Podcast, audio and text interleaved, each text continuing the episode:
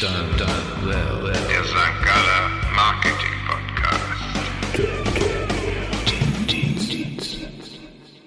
Thorsten begrüßt heute die BMW CMO Jennifer Treiber-Ruggenbrot. Seit über 20 Jahren ist Jennifer für die BMW Group tätig. In diesem Zeitraum war sie unter anderem Head for Communications für Mini und BMW Motorrad, Head of Brand Portfolio Strategy and Brand Controlling sowie Head of Global Market Research. 2015 gründete sie den Brand Excellence Circle, dem Expertinnen und Experten von 30 Marken wie unter anderem Adidas, Lufthansa, Zalando, Hermes, Lind oder Red Bull angehören. Jennifer lebt zusammen mit ihrem Mann und ihrer elfjährigen Tochter in Gräfelfing bei München.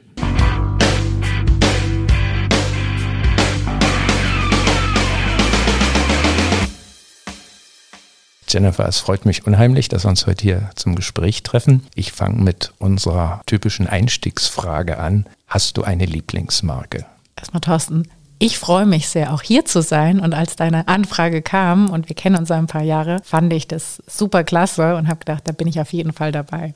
Zu deiner Frage, ob ich eine Lieblingsmarke habe. Ich würde sagen, es gibt ganz viele Marken, gerade als Marketier, die man spannend findet. Und ich komme immer aus dem Punkt, was bringt mir diese Marke? Was tut die für mich? Wie passt die zu mir? Und da gibt es unterschiedliche Marken. Ich nenne mal ein paar, um, um dir auch nochmal zu sagen, wo ich herkomme.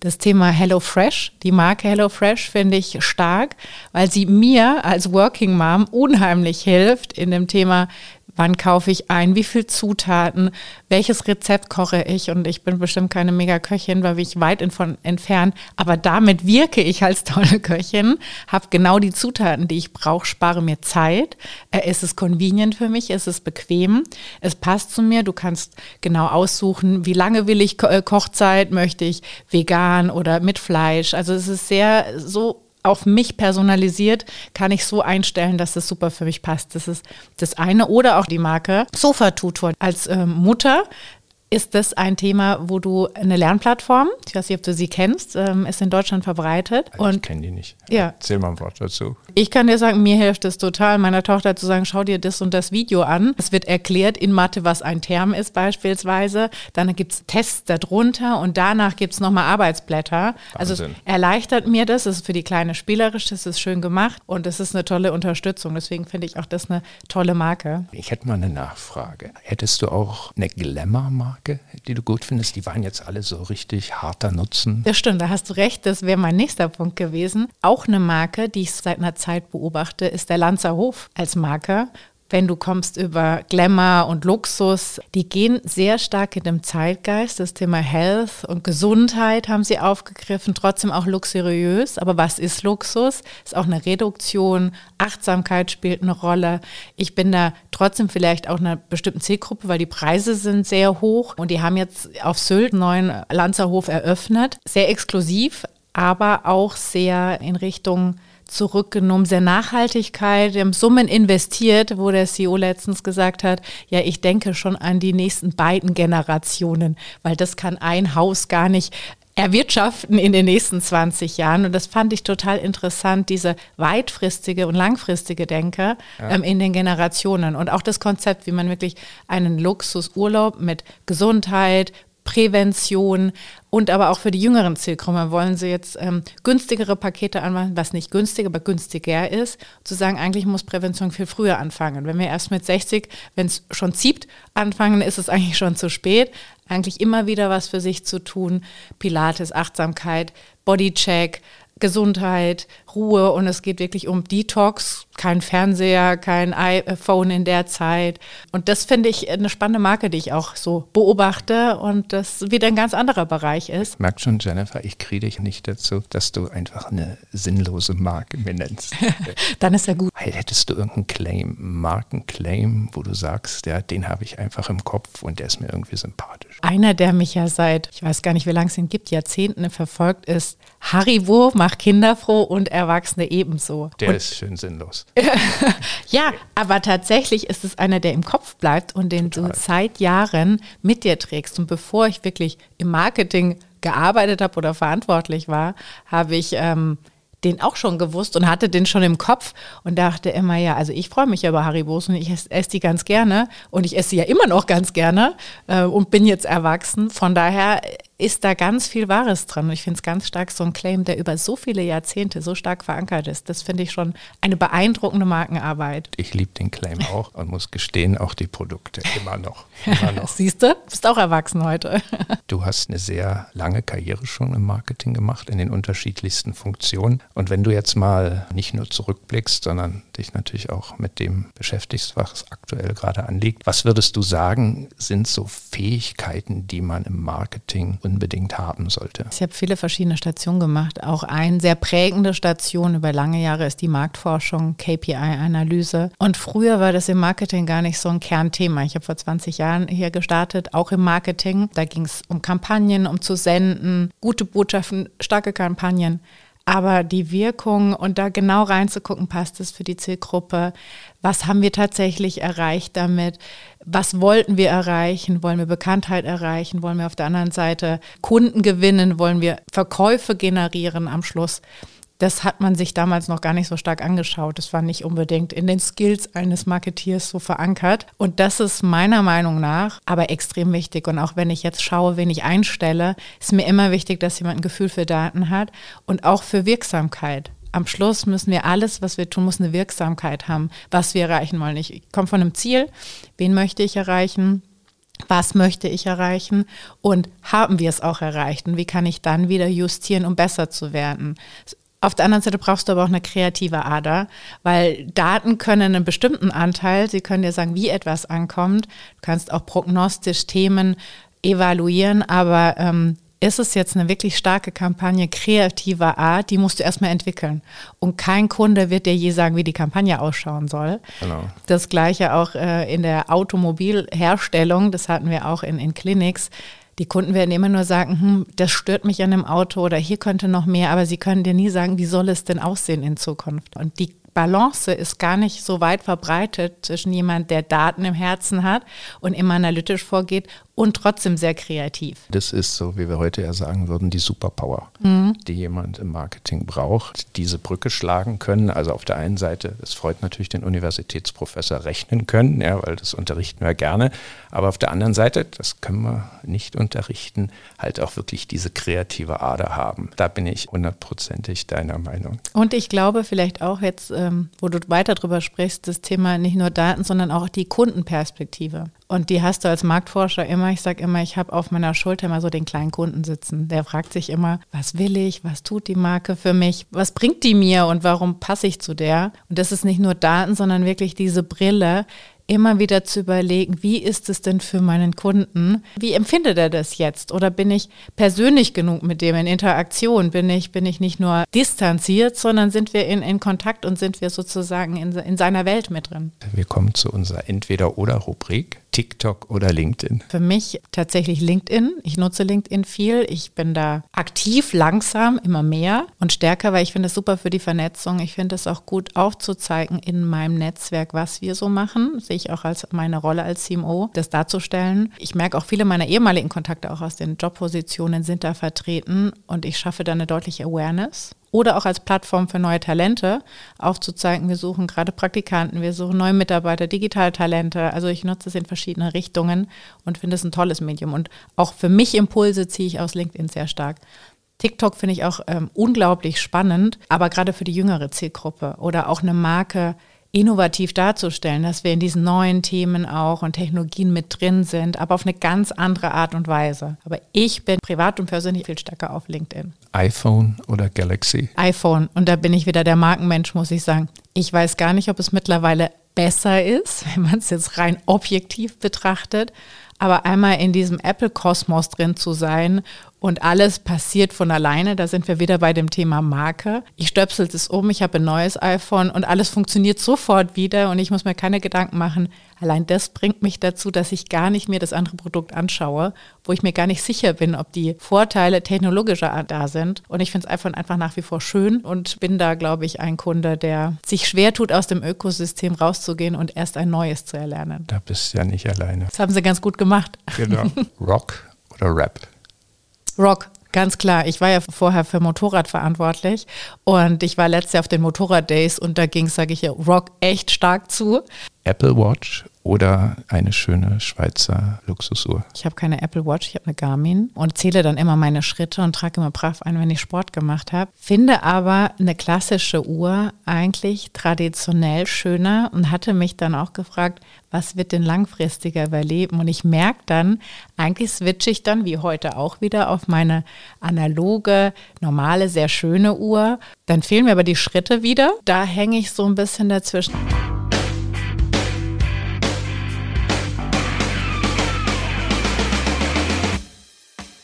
Jennifer, ich habe jetzt die große Freude, in unser erstes Thema einführen zu können. Es ist ein sehr persönliches Thema. Ich war im Februar in Florida, in Tampa und hatte die Gelegenheit, dem Eröffnungskonzert der diesjährigen Welttournee von Bruce Springsteen beizuwohnen. Er hat gespielt in der dortigen Emily Arena. Da passen 20.000 Menschen rein und war natürlich ausverkauft. In den USA ist es üblich, dass es einen wohlorganisierten Resellermarkt gibt. Man kann auch sagen, gesetzlich erlaubten Schwarzmarkt. Und da habe ich lernen dürfen, dass die Ticketpreise für dieses Bruce Springsteen-Konzert durch die Decke gegangen sind. Der Boss, wie man Bruce Springsteen ja auch nennt, hat auch selber schon vorher gut zugelangt. Also die Preise, selbst die billigsten Tickets in dieser Emily Arena offiziell kosteten 250 Dollar, irgendwo im Oberring hinter der Bühne. Aber der Reseller-Markt hat nochmal richtig zugelegt, sodass es dann Ticketpreise gab, die lagen weit über 5000 Dollar.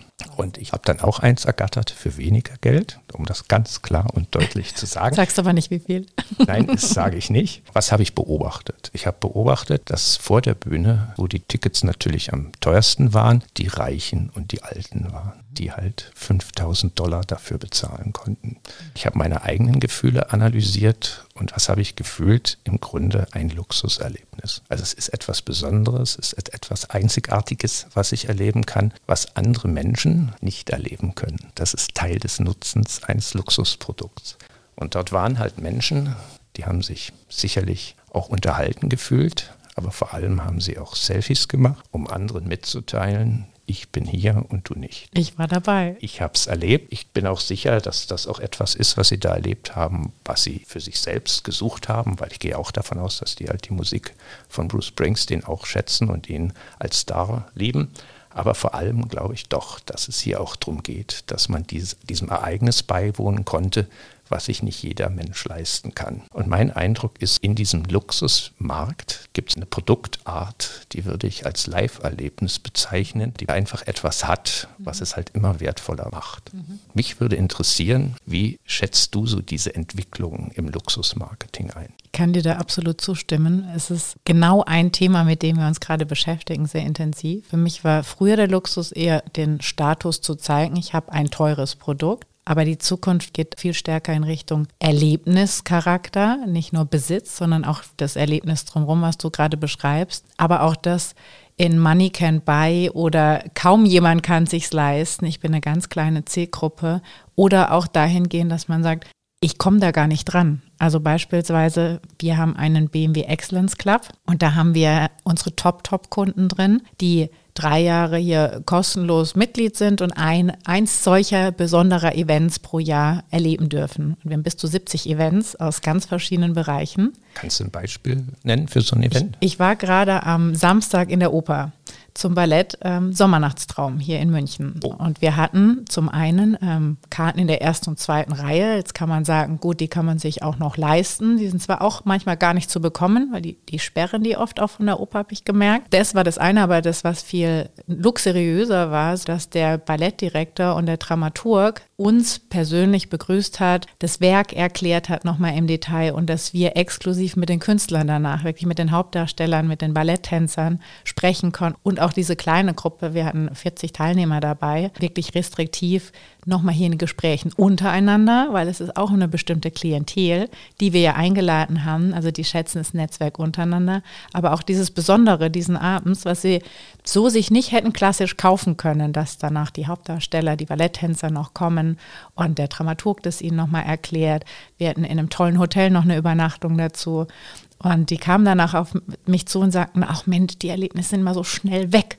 Immer wenn ich schon drauf bin, ach, ist es schon weg. Und das habe ich schon öfters jetzt gehabt. Das ist genau, was du sagst. Und diese Begehrlichkeit. Und äh, was macht ihr noch für Events? Und wir werden dieses Jahr auch in das Thema Cannes mit reingehen, wo wir eine Kooperation letztes Jahr schon angefangen hatten und auch da ganz, ganz gezielt auswählen und ganz reduziert auch reingehen, um nochmal diese Top-Events nochmal eins draufzusetzen. Und das ist auch, du kommst da gar nicht nach Cannes zu den Filmfestspielen an, an eine Karte ran.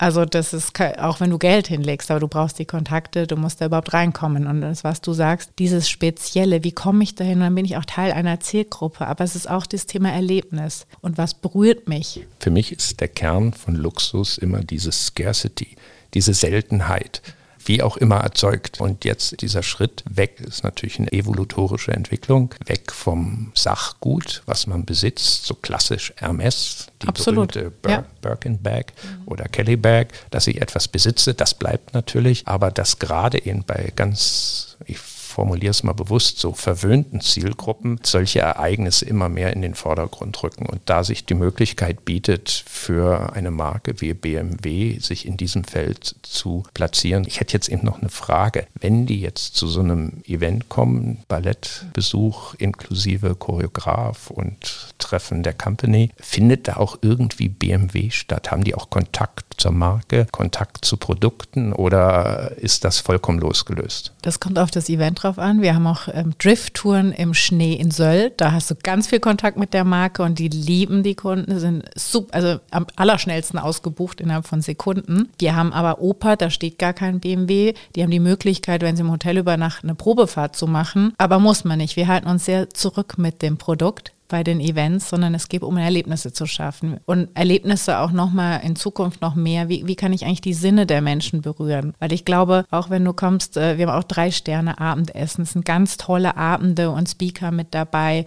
tolle Persönlichkeiten.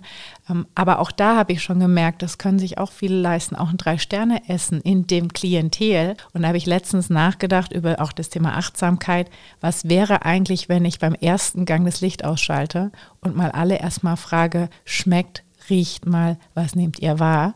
Oh, und ich ja. bin mir ganz sicher, dass dieses ganze Menü komplett anders wahrgenommen wird. Weil was ich gemerkt habe, ist, man redet dann und das Essen ist so beiläufig, obwohl das ist sehr exklusiv aber auch weil wir schon so viel haben. Das heißt, du musst in dieser Zielgruppe, die sich ja alles leisten kann, gucken, wie schaffst du besondere Momente und wie bringst du sie in den Moment und wie bringst du sie auch in diese Achtsamkeit, den Moment auch ganz besonders zu erleben. Wie berühre ich den Menschen in Sinnen? Weil ich glaube immer, wenn wir mal irgendwie 90 sind, reden wir nur über die teure Uhr, die teure Tasche, das teure Produkt, das perfekt sicherlich war, oder ein Erlebnis, das wir damit verbunden haben. Und ähm, eine Idee war auch oder eine Überlegung, was ich letztens auch überlegt habe zum Thema Lieblingsprodukt. Ähm, da gibt es Produkte, die mir helfen, aber zum Beispiel mein Verlobungsring habe ich drüber nachgedacht. Das ist ein Ring, der auch was ganz Besonderes ist, aber ich verbinde ihn mit einem Erlebnis, genau. wie der Antrag war. Und das war bei uns in Machu Picchu und ich habe den ganzen Urlaub und Szenen und Stimmungen im Kopf dabei und es ist ein handgefertigter Ring, den ich mir so ausgesucht habe und personalisiert auf mich. Also das passt alles so dazu zum Thema Luxus, aber es ist nicht ja. nur der Ring und was der gekostet hat. Das ist für mich nicht das Hauptthema, sondern das Hauptthema ist vielmehr das Drumherum, an was ich denke, wenn ich daran zurückdenke. Also finde ich, sind sehr, sehr interessanten Gedanken. Diese Überlegung jetzt mal auch aus einer rein kommunikationstechnokratischen Sicht wie kann ich quasi solche einzigartigen Erlebnisse für die Menschen greifbar machen, auch langfristig greifbar machen. Und das ist ja jetzt sozusagen andersrum gedacht, dass wir sagen, ja, wir haben in Anführungs- und Ausführungszeichen natürlich gesagt, recht profane Sachgüter. Und wie können wir die mit Luxus, mit Einzigartigkeit, mit Erlebnissen aufladen? Das ist ja etwas, was die menschliche Geschichte schon immer gezeigt hat, dass wir danach streben. Deswegen, wie du es erwähnst, haben wir Eheringe, bringen wir alle irgendwelche Mitbringsel von Reisen mit oder je nachdem, an was man glaubt, hat man halt gewisse religiöse Zeichen um den Hals oder auch nicht. Mhm. Und ein anderer Punkt, wenn man so über neuen Luxus nachdenkt, ist ja der, dass, und das hat vielleicht auch was mit Generationen zu tun, muss man ganz klar sagen, dass gesagt wird, ja, Luxus kann doch heutzutage nur etwas sein, was auch sozioökologisch okay ist. Wie siehst du das? Oder sind wir da in einer anderen Debatte drin? Wir gehen ja genau aus dem Recht, äh, aus der Richtung heraus auch in das Thema Elektromobilität rein, weil Elektro ist Nachhaltigkeit auf der einen Seite, ähm, aber nicht nur der Antrieb, natürlich der ganze Entwicklungsstrang, Lieferkette. Also versuchen wir wirklich an allen Punkten anzusetzen.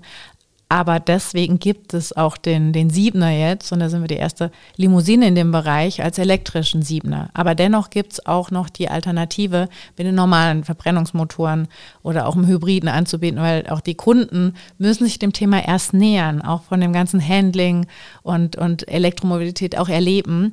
Aber wir gehen in die Richtung und du findest von jedem Modell, was auf den Markt kommt, aktuell auch eine Elektrovariante dann. Und zukünftig wird es noch viel stärker. Oder weitere Entwicklungen an Wasserstoff, wo wir auch dran sind, was ja auch sehr stark in Cleanness reingeht und ähm, trotzdem aber auch mit Reichweite. Also immer auch vom Kunden gedacht, weil der Kunde möchte ja auch Con Convenience haben. Und wie kannst du beides bedienen? Also Nachhaltigkeit, ihn zu unterstützen auf dem Weg, auch wenn die Ladeinfrastruktur noch nicht so weit ist wie Tankstellennetzwerk ähm, wenn er weiterfahren will, ist es die äh, Technologie, wie können wir die Reichweiten weiter erhöhen oder auch weitere Antriebsarten wie Wasserstoff anbieten, um da wieder auf den Kunden einzugehen.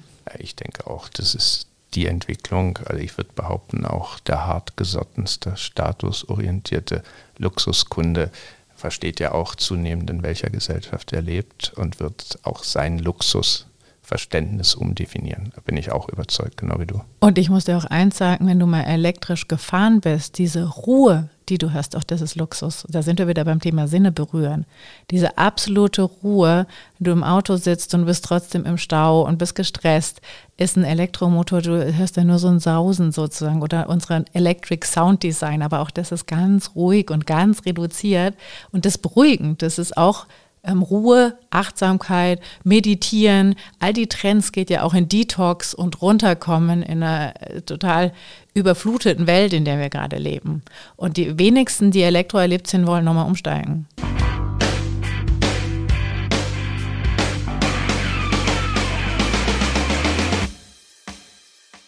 So, Thorsten, jetzt gibt es auch ein anderes Thema, da wollte ich mal mit dir drüber sprechen. Da habe ich ja Experte vor mir, auch noch von der Universität. Wir haben ja vorher auch drüber gesprochen, KPIs, Analytics ist extrem wichtig. Und diesbezüglich haben wir ein Dashboard aufgebaut, End-to-End -End heißt es auch, wirklich von dem Kunden gedacht. Wo greifen wir ihn ab? Ist er kommt er von der Printanzeige mit einem QR-Code und wir überführen ihn ins Internet bis zu einem Klick hier konfigurieren, kaufen, um zu schauen oder ein Lied zu generieren, den wir dem Händler dann wieder übergeben, der versucht, ihm ein Produkt zu verkaufen. Und das gab es vor ein paar Jahren noch nicht. Und mich hat das wirklich beeindruckt, wie du ganz genau sehen kannst, wo liegt es, wenn am Schluss die Sales-Ziele bei diesem einen Modell nicht da sind, wo wir hinwollen, weil du kannst den ganzen Funnel durchdeklinieren und siehst, liegt es an der Awareness des Modells? Was ist eine typische Conversion auf jeder Stufe? Haben wir genug Leads?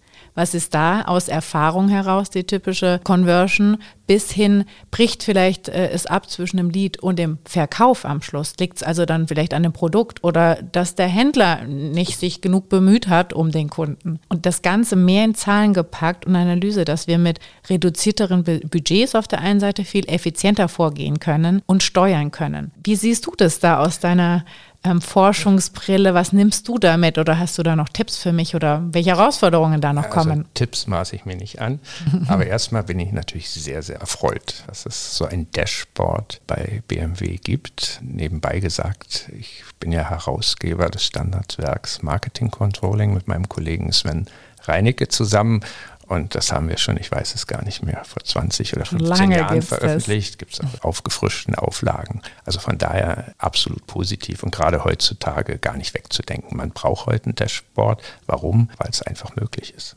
Wir haben heute die Daten und wir haben heute viele Kommunikationsinstrumente, die sich einfach herausragend gut messen lassen, wo wir auch herausragend gut viel über Wirkungsweisen wissen, wo wir wirklich sagen können, wenn ich an dem Schräubchen drehe, dann passiert hinten was oder sollte etwas passieren und wenn dann nichts passiert, dann können wir auch diese spannenden Fragen beantworten. Ja, warum ist das denn so und wie können wir das ändern? Wenn du mich so direkt fragst, was sind aus unserer Erfahrung so die klassischen Problemfelder? Erstens natürlich, man misst am liebsten das, was man gut messen kann und das ist natürlich eine klassische Problematik, insbesondere auch im Marketing, wie wir alle eigentlich genau wissen, dass es durchaus Phänomene gibt, die können wir nicht so gut messen. Mhm. Und die Gefahr ist gewaltig, dass diese Phänomene, die aber häufig, das wissen wir auch wiederum, viel wichtiger sind für den Impact, zum Beispiel auf den Umsatz, als man die dann in seinem Dashboard abgebildet hat. Sprechen wir zum Beispiel über Markenwirkung,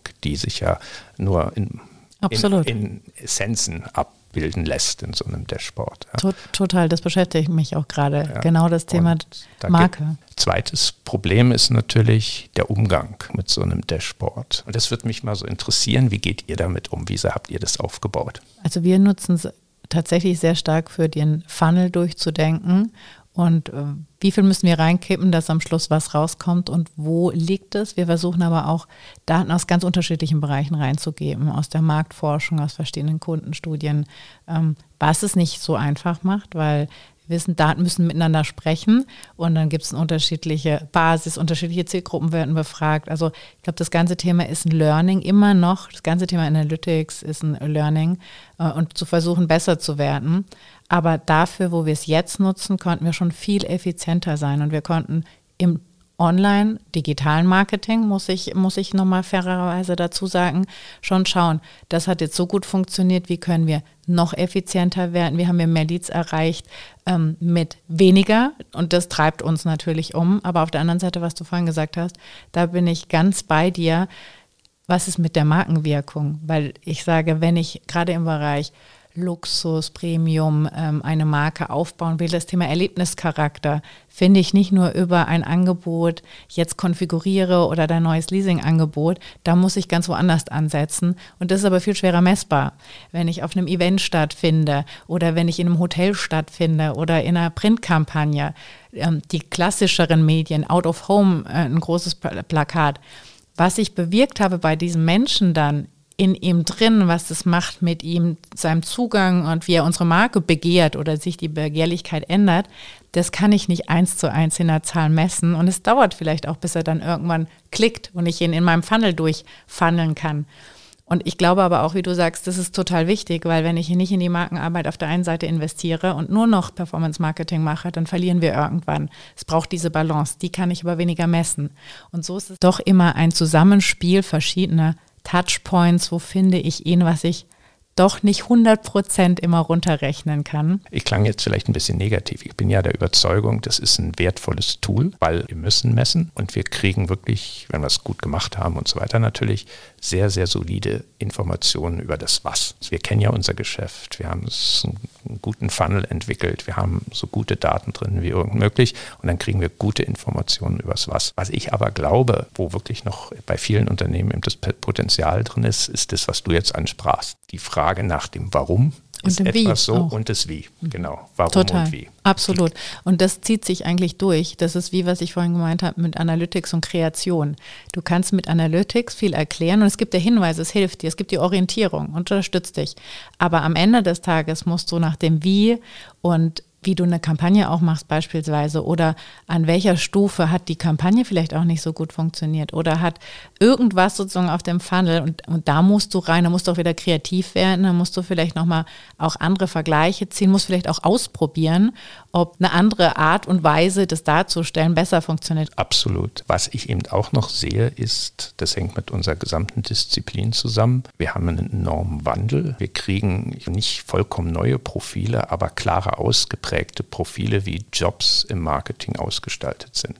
Im Kern gibt es so vier Grundjobs, die man machen muss. Einer muss die coole Story erzählen. Das ist sozusagen, wenn man so will, der uralte Marketingjob. Jemand anderes kümmert sich um Design, möglichst einzigartig. Wieder andere müssen halt irrsinnig komplexe Kommunikationsprozesse im Internetbereich moderieren können und wieder andere müssen die perfekten Gastgeberinnen auf irgendwelchen Events sein. Meine Idee, und das ist, was ich so in einigen Unternehmen schon beobachte, ist, dass man sich halt jetzt dann auch organisiert, dass man sagt, wenn wir denn dieses Dashboard haben, dann braucht es, damit wir warum und wie besser beantworten können, halt auch wirklich institutionalisierte Teamsitzungen, so würde ich das formulieren, um diese unterschiedlichen Kompetenzen zusammenzubringen und solche Daten zu beobachten. Bei uns, wir haben deswegen die Customer Journey Manager auch eingeführt. Und die sind auch komplett für ihr Fahrzeug verantwortlich also durch alle Disziplinen. Und die müssen sich vernetzen. Also es ist wie eine Matrix-Organisation, weil ob der Fünfer funktioniert hat auf dem Event und wir Awareness geschaffen haben oder auch Leads, Interessenten generiert haben, bis hin zu, wie, wie sind denn die Sales und da auch nochmal nachzufragen. Und das ist wie du sagst, nicht mehr in Silos, sondern die müssen gemeinsam über die ganze Kette, über die verschiedenen Kanäle denken und schauen und dann auch mit den entsprechenden Kollegen sprechen, die das Event gemacht haben. Früher konnte man eine Disziplin machen, wie du sagst, einer die Kampagne designt und der nächste die Geschichte geschrieben, aber jetzt ist es viel durchlässiger und der Customer Journey Manager überlegt aber auch, wie könnte so eine Kampagne in Summe aussehen oder wie könnte eine Kooperation aussehen, eine Medienkooperation liegt auch bei mir in dem Bereich, also vielschichtiger und auch immer wieder denkend, wie kann ich eigentlich diesen Funnel schon am Anfang unterstützen. Und da hat sich sicherlich einiges geändert. Also auch in, in meinem Team, das sind verschiedene Bereiche, die ich auch jetzt gegenseitig verzielt habe, um das Thema auch nochmal stärker zu unterstützen. Oder dass ich sage, sie sollen für jedes Projekt auch gemeinsam einen Projektsteckbrief schreiben, wo wir überlegen, was ist das Ziel der Kampagne und wo gehen wir überall rein. Und am Schluss auch zu schauen, was haben wir denn erreicht, auch als Team übergreifend, crossmedial und crossfunktional.